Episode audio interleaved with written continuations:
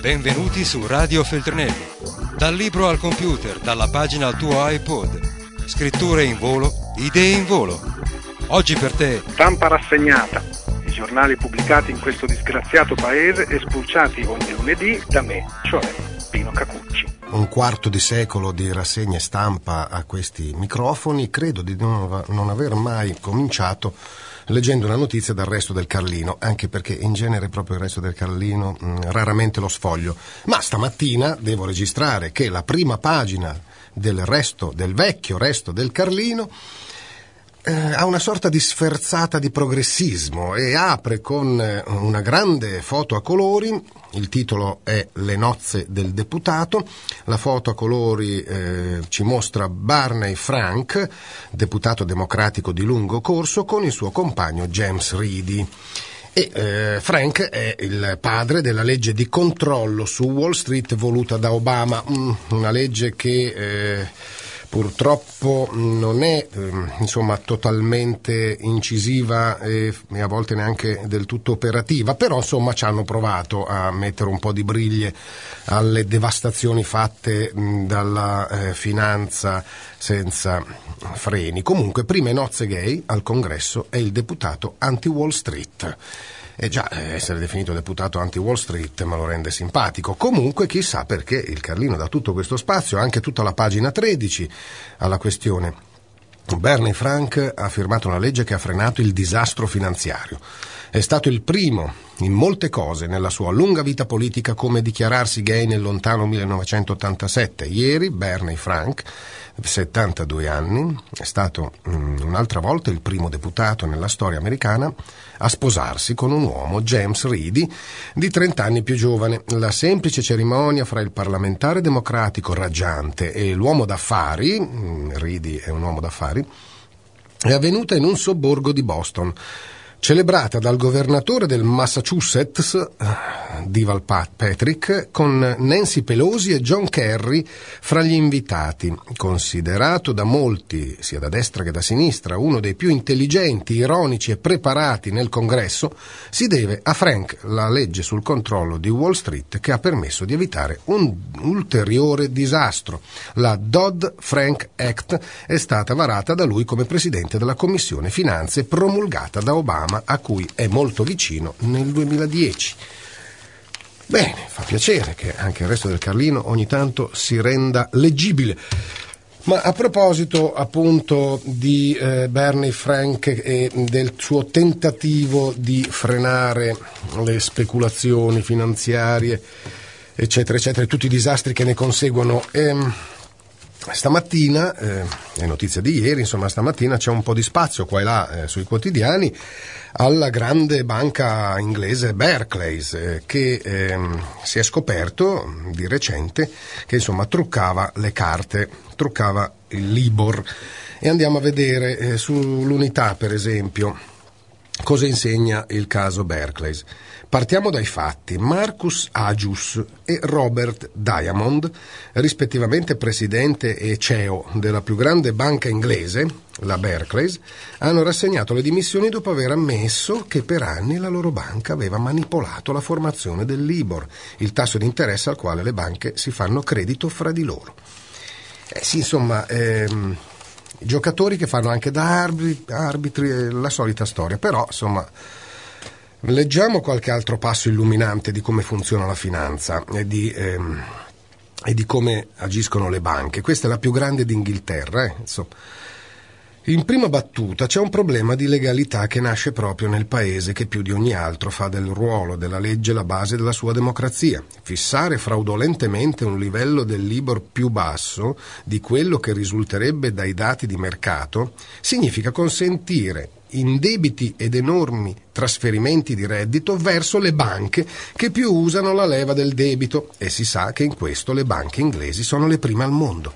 Non a caso il valore degli asset nei loro portafogli è pari a 5 volte il prodotto lordo di tutta la Gran Bretagna e significa consentire lauti guadagni agli amministratori di quelle banche poiché i loro appannaggi dipendono dagli utili che le banche fanno. Per esempio il signor Diamond un destino nel cognome, solo lo scorso anno ha guadagnato 25 milioni di sterline. solo lo scorso anno. Eh. Quale sanzione è stata comminata? I due hanno chiesto scusa e si sono dimessi, bah, vabbè, un po' di risparmi ce li avevano. Per appropriazioni infinitamente più piccole c'è gente che passa anni in carcere. Qui c'è un problema apparso in tutta la sua portata, già all'epoca dello scoppio della bolla tecnologica, quando apparve chiaro che la generalità delle imprese globali statunitensi operava in modo sostanzialmente fraudolento senza incorrere nei rigori della legge. Tale situazione si è platealmente ripresentata allo scoppio della crisi bancaria e convalida l'affermazione fatta nel suo ultimo libro da Ralph Darendorf che questa globalizzazione abbia prodotto una ristretta oligarchia globalizzata che tende a operare al di fuori delle leggi, tutte le leggi dei vari stati Un'associazione di banchieri che decide il tasso di interesse è un caso evidente di autoregolazione del mercato ed è anche la dimostrazione plateale dell'esistenza di un conflitto di interesse. Il conflitto di interesse fa parte del DNA di un sistema in cui i giocatori fanno anche da arbitri e le pratiche prevaricatorie tendono a diventare la regola e non l'eccezione. Poi c'è un problema che riguarda Stati Uniti e Inghilterra e i loro rapporti con gli altri paesi. Questi due paesi hanno fatto della finanza la loro attività principale, sono i dominatori della finanza mondiale, quelli che hanno prodotto tutta l'innovazione finanziaria, tra virgolette, e fissato le regole che di fatto la fanno funzionare. Usano questo loro potere per realizzare grandi trasferimenti di ricchezza a loro favore. Il ritorno sul capitale delle grandi banche inglesi e statunitensi si aggirava mediamente, prima della crisi, intorno al 40% contro una media del 10% delle altre imprese. Dumping e manipolazione dei cambi venivano considerati le forme classiche di concorrenza scorretta. Ora sappiamo che la manipolazione dei tassi di interesse può essere anche più efficace. Oibò. E eh, l'unità in prima pagina, eh, al titolo Taci lo spread ti ascolta, e mh, mm, riporta famo- il famoso manifesto, l'illustrazione del soldato inglese che tende l'orecchio, insomma il manifesto fascista mh, mm, che appunto mh, mm, ben si ricorda. E, tacete il nemico vi ascolta. Dunque, questo mi fa eh, ricordare proprio da questa prima pagina, ma anche dalle prime pagine di, di tutti i quotidiani, non solo di stamattina, ma praticamente mh, da qualche tempo, che eh, ai tempi del fascismo era severamente proibito usare e scrivere, insomma, anche nella, ma anche nella, nella lingua parlata di ogni giorno, usare termini in inglese e anche mh, presi da altre lingue. Oggi sembra invece eh, che ci sia il divieto di parlare in italiano. No, qui leggo ehm, ovviamente le solite, no? Eh, spread, spending review, establishment, bond, euro bond. Insomma, per trovare una parola in italiano in queste prime pagine bisogna mh, mm, andare, andare, avanti nel, nella lettura. Comunque, ehm, il titolo si riferisce a Monti che si è arrabbiato tantissimo con Squinzi. Tagli la stampa, dice Monti attacca Squinzi come se fosse uno squalo che l'ha addentato, Monti, Squinzi attaccato da Monti. E mm, anche Repubblica, l'ira di Monti su Confindustria, sì perché appunto Squinzi è il nuovo capo della Confindustria. Il Corriere della Sera addirittura dice Monti due punti, basta danni all'Italia, il Premier contro il leader degli industriali. Squinzi fa salire lo spread. Ah, forse abbiamo trovato finalmente un nome e un volto a cui imputare la salita dello spread. Quindi Squinzi fa salire lo spread, parola di Monti. Vabbè, comunque, eh, procediamo con disordine. Eh, eh, tagliano, no? Cioè, perché poi spending review vuol dire semplicemente appunto revisione della spesa, vabbè, insomma, quel che vuol dire, vuol dire, ma si tratta di tagli. E gli armamenti li tagliano mai? Sì, dei taglietti li fanno. La stampa stamattina eh, dedica quasi una pagina a cercare di convincerci che ci saranno due brigate di meno, che mh, riducono le basi militari della Marina a tre, che insomma c'è tutta una razionalizzazione, ci saranno meno aerei, quelli vecchi, ma i tornado ormai cominciano ad essere un po' obsoleti, quindi li ritirano, si baseranno soltanto su un altro tipo di caccia, ma comunque sia mm, i tagli poi ammontano a qualche centinaio di milioni di euro, quando però la, la difesa, che poi più che difesa è un attacco, insomma una volta si chiamava meno ipocritamente Ministero della Guerra, non certo della Difesa, comunque costa miliardi di miliardi, per cui quei tagli lì non è che cambino granché. Intanto si fa prima tagliare la sanità, però sull'unità c'è eh, Fassina che... Eh, cosa rara, eh, dice delle cose di sinistra, non per Fassina ma per il PD in generale. Comunque sia, leggo tagli agli armamenti, il PD, due punti, si prendano lì 5 o 6 miliardi per il sociale, altro che 500 milioni, 5 o 6 miliardi. E leggo come accaduto per ogni provvedimento del governo Monti il suo iter non sarà semplice, la stessa maggioranza a partire dal PD chiede a gran voce di modificarne molte parti appunto di, di questa accidenti di spending review. E a cominciare dai tagli a sanità ed enti locali. E a un certo punto leggo eh, si potrà dunque modificarla solo trovando uguali risorse. Una prima stima sull'entità la fa il responsabile economia del PD Stefano Fassina. Per modificare i tagli insopportabili su sanità ed enti locali servono tra i 5 e i 6 miliardi già quest'anno. Una prima idea su come reperire i fondi necessari per rendere i tagli a sanità ed enti locali sopportabili è quella di ridurre drasticamente la spesa in armamenti.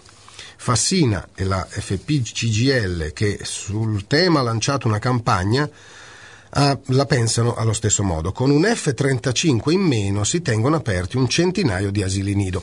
Ecco, e qui subito qualcuno dirà, eh, ma questo è populismo, eh, vabbè, ma non si può banalizzare così, sì, però certo, alla fine, eh, questa è matematica, cioè con quel che costa un F-35 ci si manda avanti 100 asili nido. Eh, la matematica è quella lì.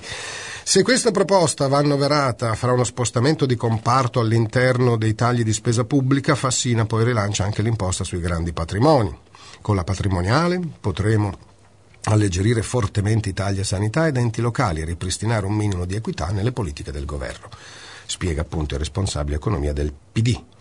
Della stessa opinione l'ex ministro del lavoro Cesare Damiano. Dalla riforma delle pensioni a quella del lavoro abbiamo sempre dovuto correggere i testi del governo. Ora nella spending review il grosso del piatto è contro i lavoratori pubblici e lo Stato sociale, con gli interventi su sanità ed enti locali. È necessario un riequilibrio, la patrimoniale sarebbe un segnale importante, sì, però poi ci sono gli altri partiti, UDC e PDL in testa, che al solo sentire patrimoniale hanno attacchi di orticaria e comportamenti inconsulti. Del resto lì in mezzo c'è anche uno che ha sposato la figlia di uno dei più grandi palazzinari di questo paese, insomma è andata a parlare di patrimoniale. Eh. Dunque, eh, spostiamoci a Genova e alla memoria di Genova. Eh, De Gennaro stamattina ottiene spazio su tutti i quotidiani perché eh, ha fatto finta eh, di rammaricarsi per quello che è successo allora, cioè fino adesso ha detto era, era tutto normale fare quello che abbiamo fatto, adesso dice accidenti, bisogna rispettare le sentenze, però ecco, esprime soprattutto la solidarietà a, a quei funzionari che che sono stati, ehm, de- ora a un certo punto non so se sono già stati allontanati dalle loro funzioni, ma eh, dovranno esserlo al più presto. E quindi Repubblica G8 da De Gennaro solidarietà ai condannati, dolore per chi ha subito torti, ma io sono corretto. L'ex capo della polizia rompe il silenzio, il padre di Giuliani dice doveva chiedere scusa. E, ma ancora più eh, duro eh, ci va mh, mm, giù Agnoletto, adesso leggiamo insomma almeno l'inizio di questo articolo, tre giorni di silenzio, poi una nota di poche righe, che dice e non dice, che parla di profondo dolore per tutti coloro che a Genova hanno subito torti e violenze, ma senza esprimere scuse come invece ha fatto l'attuale capo della polizia. Invo- eh, Manganelli, invocando il rispetto delle sentenze della magistratura ma senza aggiungere niente a 11 anni di silenzi sull'unica domanda ancora senza risposta, perché quella mattanza alla Diaz? Il prefetto Gianni De Gennaro ha scelto la via del comunicato per commentare 72 ore dopo il pronunciamento della Cassazione la condanna in via definitiva dei 25 poliziotti per le violenze nella scuola genovese durante il G8. E qui non dimentichiamo mai che 25, ma insomma furono migliaia quelli che eh, massacrarono persone inermi, quindi boh, mm, chissà dove, dove sono finiti tutti gli altri. Comunque, vabbè. Lui nel luglio del 2001 al comando della polizia non ammise responsabilità allora e non le ammette oggi. Le sentenze devono essere rispettate ed eseguite, scrive De Gennaro, attuale sottosegretario alla presidenza del Consiglio con delega ai servizi, sia quando condannano sia quando assolvono. Le competenti autorità hanno adempiuto tale dovere operando, operando con tempestività ed efficacia tempestività ed efficacia. Quanti anni sono passati? Vabbè. Per quanto mi riguarda, ho sempre ispirato la mia condotta e le mie decisioni ai principi della Costituzione dello Stato di diritto e continuerò a farlo. Punto, chiuse le virgolette. Nessun chiarimento sul perché di fronte a quella che Amnesty International definì la più grande sospensione della democrazia in Occidente, non sentì il bisogno di dimettersi, trincerato dietro al fatto di non essere direttamente responsabile dell'ordine pubblico a Genova. Troppo poco questa nota per chi è stato ferito dalle violenze del G8. De Gennaro prova dolore ma non chiede scusa, commenta Giuliano Giuliani, padre di Carlo ucciso in piazza il 20 luglio del 2001. Era il più alto in grado, dovrebbe sentire su di sé tutte le responsabilità su quanto accaduto quella notte alla Diaz.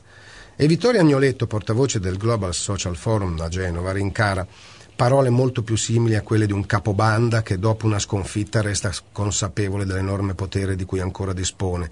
De Gennaro con arroganza rivendica ogni cosa e sfottendo i giudici osa addirittura affermare che tutto si è svolto secondo la Costituzione.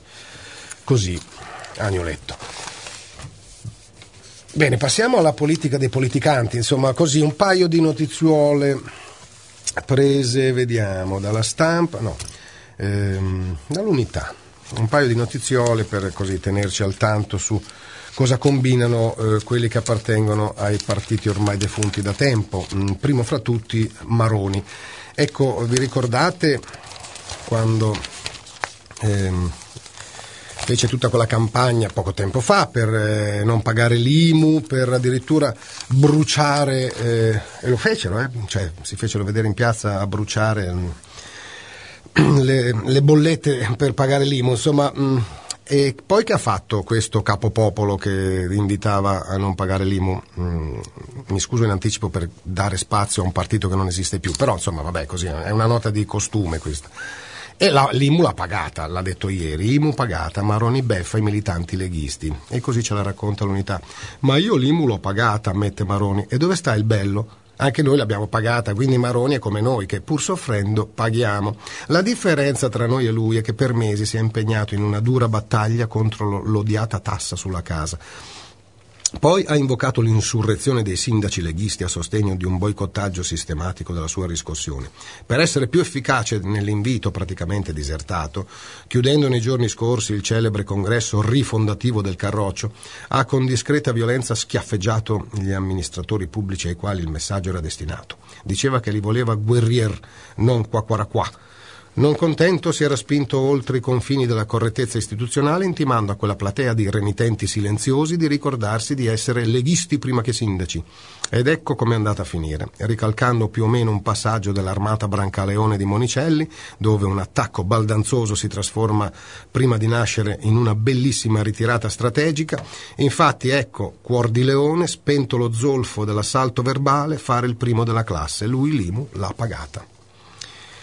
E mm, del resto, quando su istigazione di Maroni il Carroccio ha dato appuntamento alle grandi masse popolari per celebrare la morte dell'Imu in piazza Verona il 17 giugno, c'era tanta gente quanto a un after hours e nessuno faceva festa col bicchiere in mano. Tuona tu che tuono anch'io, il nuovo capo forte capisce come si sono messe le cose e si affretta a dire che lui è stato il primo a fare i compiti per casa. Semmai ha pensato guadagno terreno altrove, dove Miss Padania ha annunciato il terribile si farà, ma si dovrà finanziare da sé. Bah. Tiriamo lo sciacquone, va. Comunque, eh, sempre un'altra notiziuola che mh, mm, così eh, ci dice il livello eh, della politica italiana in questo caso riguarda Lombardo. Ecco, Lombardo ha fatto una nomina, però gli hanno detto eh, sì, ma quello lì adesso sta in galera. Dunque, qualche giorno fa l'ha nominato presidente del Collegio dei Sindaci di Sicilia e Servizi, una delle partecipate delle regioni più ricche che si occupa di informatizzazione. Ma per il governatore Raffaele Lombardo la sorpresa non poteva essere più amara. Il prescelto è in carcere. Dunque il prescelto che si chiama Eugenio Trafficante Sì, è come se il capo della polizia si chiamasse Manganelli, cioè, ma chi ci crede? Comunque, Eugenio Trafficante, commercialista di Burgio, paese dell'Agrigentino, è in carcere a Sciacca per, penserete voi, collusioni con la mafia, cose. No, stalking. Eh sì. Da tempo destinatario della misura interdittiva del divieto di avvicinare una donna, l'ha violata ed è finita in cella. Ecco così, insomma, con buona pace di Lombardo che trafficante è in galera per stalking. Vabbè, passiamo a cose meno ridicole, a, dagli esteri, insomma. Eh, no, però ce n'è un'altra ridicola, le notizie dagli esteri, la leggo sulla stampa, mm, apertura, eh, la interpretano come apertura da parte della Corea del Nord, perché che ha fatto? Ha sdoganato Topolino. Topolino e Winnie the Pooh sono comparsi a sorpresa sul palco di un evento pubblico a Pyongyang in onore del dittatore Kim Jong-un. Si è trattato, prima si chiamava Il, adesso si chiama Un, da, vabbè insomma ha cambiato articolo. Comunque si è trattato del debutto della nuova orchestra nazionale Morambong che ha visto dei ballerini salire sul palco indossando i costumi di alcuni dei più popolari personaggi di Walt Disney, finora avversati dal regime in quanto espressione dell'America corrotta. Topolino e Winnie ballano sullo sfondo di immagini tratte da alcuni classici di Disney, eccetera, eccetera. L'episodio suggerisce una maggiore attenzione di Kim per la cultura occidentale rispetto al padre Kim, che, vabbè, poi c'è il resto, Yong-il, Yong-un, che amava mm, intrattenere il pubblico con spettacoli denominati Arirang, che avevano come protagonisti dei panda giganti. Eh, peccato, ce li siamo persi in questa vita, non ci rammaricheremo mai abbastanza di non aver assistito in grande allegrezza a questi Arirang. Comunque non si può escludere che la scelta di Kim Jong-un mm, sia un risultato della crescente importazione di abiti per bambini dalla Cina con i marchi di Walt Disney. Ecco, insomma, alla fine la spiegazione c'è sempre. E, ehm, e, invece no, parlando di cose serie, eh, la Libia, che è successo in Libia? Adesso col passare delle ore avremo dati più certi, però insomma, sorpresa Libia, scrive per esempio il Corriere della Sera, perché tutti temevano una grande avanzata de, dell'integralismo islamico, invece sembra che i cosiddetti liberali siano in vantaggio. Poi c'è chi li chiama progressisti, come l'inviato di, di, di, Radio Popolare mi sembra francamente un po' eccessivo definirli progressisti, però insomma comunque sono abbastanza laici. La coalizione guidata dall'ex premier Gibril, Vittoria Tripoli e Bengasi. Ora Gibril, progressista, è un po' insomma... No, perché Gibril me lo ricordo che quando andò in visita alla russa, ecco, riuscì a metterlo in, in, imbarazzo. Credo che poche cose esistano nel sistema solare che possano mettere in imbarazzo la russa. Ci riuscì Gibril lanciandosi in, in una così eh, in un elogio sperticato dei tempi di Mussolini e del colonialismo fascista quando le cose andavano meglio, insomma, come, come progressista ha un curioso sguardo al passato. Comunque, comunque le liste islamiche eh, però tengono a misurata, i conteggi sono ancora in corso, ma eh, molto più mi rincuora l'intervista a Del Boca eh, che ne sa e quindi ben più mi fido mh, mm, del, del, suo di punto di vista sulla Libia mh, mm, e quindi andiamocela a leggere. In Libia sta vincendo la libertà contro chi la voleva divisa e già questo mi sembra un buon sperare. L'alta percentuale dei votanti testimonia di una voglia di riconquistare la libertà da parte del popolo libico e questa partecipazione è già di per sé un risultato importantissimo. A sostenerlo è lo studioso italiano che più e meglio di chiunque conosce ogni sfaccettatura della Libia, Angelo Del Boca, storico del colonialismo italiano, autore della biografia di Muammar Gheddafi, eh, Gheddafi una sfida al deserto, eh, edito dalla Terza. In attesa dei risultati definitivi, qual è l'aspetto più significativo delle elezioni in Libia? La prima domanda. Direi senz'altro l'alta affluenza alle urne. Si tratta di un risultato importantissimo perché da 42 anni in Libia non si votava e la voglia di riconquistare la libertà è talmente diffusa che si è manifestata nel voto. E però c'è chi temeva un voto segnato da incidenti e disordine, del Boca dice mm, c'è chi lo temeva e chi se lo augurava perché una Libia divisa, in preda al caos con le sue ricchezze petrolifere a disposizione può far gola a molti, alcuni dei quali sono gli stessi che hanno deciso la guerra. Qualche disordine c'è stato, soprattutto in Cirenaica, l'abbattimento di un elicottero che trasportava materiale per le urne, l'uccisione di una persona, il tentativo del, in alcuni centri di impedire l'afflusso ai seggi, ma tutto sommato le cose sembrano essere andate abbastanza bene, anche se c'è ancora il problema delle fazioni in armi che non intendono essere disarmate. E questo sarà un grosso problema per chiunque sarà chiamato a governare il paese poi dati che la Commissione elettorale nel momento in cui parliamo non ha ancora confermato, cioè il successo dell'alleanza dei partiti laici, ragione in più per esercitare prudenza.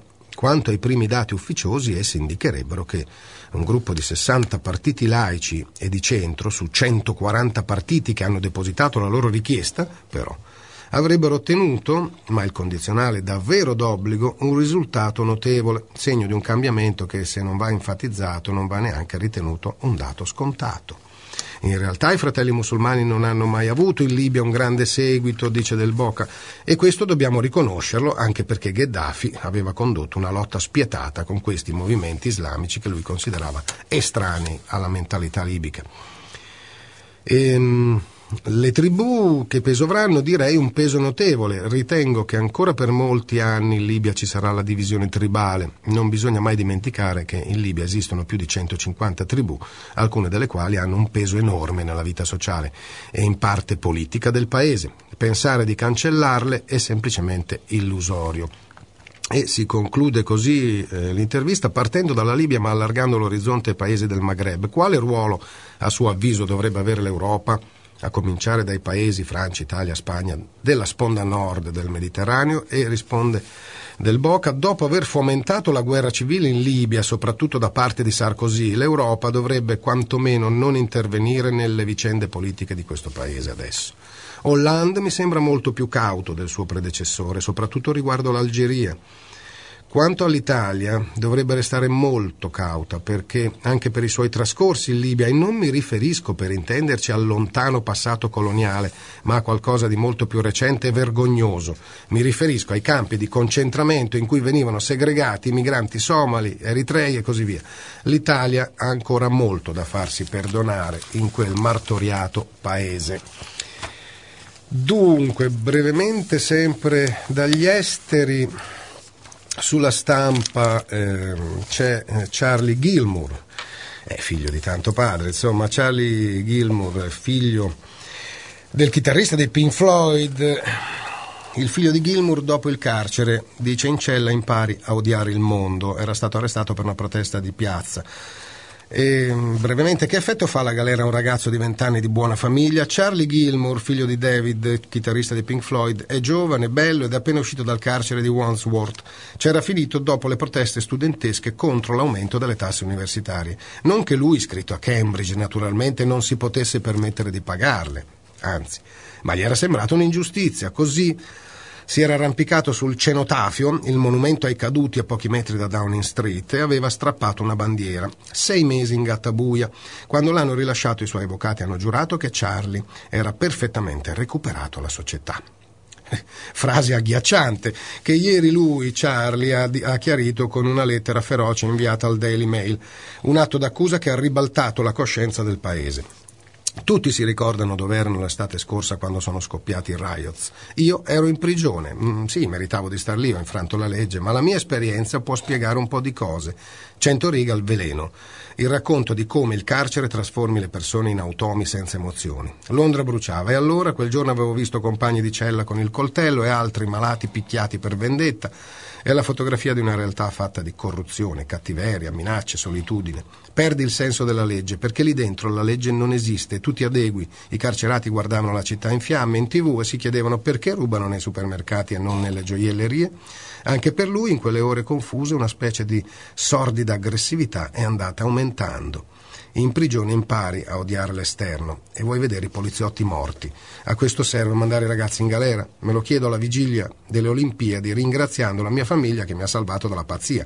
Ma come tiene sotto controllo la rabbia chi la famiglia non ce l'ha?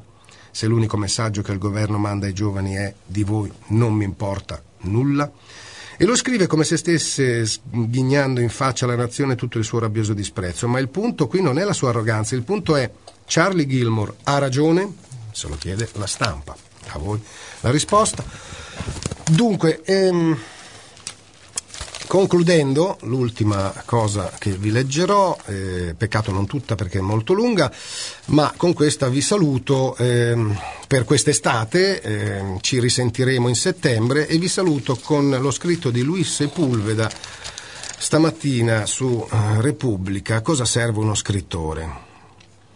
A volte le parole sono prive di senso e se mai l'hanno avuto lo hanno perso per strada, ma io continuo a credere nella loro forza per mettere in ordine le cose, i fatti e una volta in ordine valutare se vanno bene così o se devono essere cambiati. Gli anni passano e invecchiano con me. Mi convinco ogni giorno di più che leggo libri che non interessano a nessuno e che gli altri leggono libri che non interessano a me. Ogni giorno che passa dico no a nuovi inviti, a incontri con scrittori perché mi stancano gli show letterari, le passerelle su cui si esibiscono le peggiori vanità e le mediocrità meglio conservate. Ogni giorno che passa mi piacciono di più la vita, la strada, i fatti sociali, perché trovo che là le parole assolvano ancora a una funzione necessaria. A volte sento che vivo in mezzo a realtà parallele e che ho l'obbligo di scegliere in quale muovermi. Così, per esempio, oggi 25 giugno 2012, mentre scrivo queste righe, mi arriva l'invito a una conferenza. Uno scrittore latinoamericano di passaggio in Spagna disserterà sulle analogie esistenti fra i suoi libri è autore di pessimi romanzi, e la grandissima opera di Marcel Proust. So che non sarà una conferenza interessante e ancora prima di rispondere no grazie mi arriva un altro invito. Si tratta di accompagnare i minatori di carbone delle Asturie, in sciopero ormai da un mese per chiedere che non vengano chiuse le ultime miniere, perché sarà la morte delle cittadine, dei paesi, delle località che vivono di estrazione. I minatori hanno intrapreso una marcia su Madrid. Ecco, poi eh, passo a leggervi un brano più avanti, ma mh, mm, non so quanto abbiate sentito voi. Mm, ho letto voi sui quotidiani nostrani di cosa sta accadendo nelle Asturie, perché non è che insomma, ne parlano granché. E lì sì, certo, ci sono migliaia di minatori che lottano per la sopravvivenza delle miniere, non che sia una gran vita, ma dopo che andranno a fare niente, la fame. Per cui, per cui mh, mi è capitato insomma, di sentire un'intervista a uno di questi minatori brevissima in cui gli dicevano sì, però insomma sono finanziate le miniere asturiane, senza i finanziamenti eh, non sono competitive per quello che costano, per gli stipendi che prendete voi, per il fatto che il carbone tanto lo compriamo in Cina. E il minatore diceva ah sì certo, a noi ci finanziate, ma eh, adesso li tagliate i finanziamenti ai minatori, mentre per il Real Madrid, per il Barcellona, miliardi di euro, mh, mm, in seguito anche al buco delle banche, insomma, eccetera, eccetera, quelli li avete trovati. E così, e così va avanti Sepulveda eh, nella parte finale. È possibile che fra i romanzi dello scrittore latinoamericano di passaggio in Spagna e quelli di Marcel Proust ci sia qualche analogia, ma a noi che ce ne frega, mi dicono le parole. E continuano a dettarmi i passi di quell'uomo verso una gabbia, verso l'ascensore che, insieme ad altri minatori, lo cala nelle viscere della terra nel buio che a ogni metro di discesa diventa più fitto e appiccicoso. I minatori accendono le lampade dei caschi e così le parole e io vediamo che sono arrivati nella galleria principale. Là salgono su un trenino che li porta in altre gallerie, scendono dal trenino, prima camminano eretti, man mano che avanzano il, il tunnel si fa più basso e più stretto, allora si chinano, il buio e l'umidità rendono l'aria densa e arrivano così alla vena, al carbone, che fa vivere il piccolo villaggio 2000 metri sopra di loro. Le parole scelgono come chiamare quello che copre loro le orecchie quando i picconieri feriscono la roccia con i pugnali del migliore acciaio i volti dei picconieri si tendono per lo sforzo, la montagna resiste e anche loro, e ancora di più resistono le parole perché vogliono dare nomi, vogliono che io narri la profondità del buco che i picconieri hanno aperto e che narri come i brillatori piazzino le cariche esplosive danno il segnale di mettersi al riparo. Sto narrando il lavoro, sto narrando lo sforzo umano. Grazie parole. I minatori si rifugiano in un angolo, l'esplosione scuote la miniera, la montagna geme, si sente ferita, umiliata e nel suo vocione di roccia si intuisce il desiderio di vendetta, ma i minatori coperti di polvere scura guardano le travi che sostengono la galleria e poi cominciano a rimuovere i detriti finché la vena di carbone non spicca nera nel buio più nero. Quegli uomini, che ora vedo marciare in superficie, attraversare le valli per unirsi ad altri minatori e qualche giorno dopo ad altri ancora e qualche giorno dopo ad altri ancora fino a diventare centinaia e migliaia mettendo in ordine le parole nelle proprie bocche, dicono che la loro lotta è per il pane, per il lavoro, per la vita. I minatori vengono accolti dalla gente nei paesi che attraversano. Coraggio, compagni! Li salutano e offrono acqua, pane, qualche mela ribelle e resistente cresciuta in un frutteto asturiano. I minatori si riposano e le parole e io ci sediamo vicino a loro, perché la loro stanchezza è la nostra, la loro fatica è la nostra il loro coraggio è il nostro e la loro volontà di resistere è il nostro ossigeno. Metto in ordine le parole che mi consentono di narrare l'universo e poiché sono fedele ai miei, a coloro che rendono possibile la vita con il loro sforzo di resistenza, scrivo, narro e resisto. Buona estate a tutti. Radio Feltrinelli. Tieni la mente a sveglia, non smettere di leggere. Resta collegato a questo podcast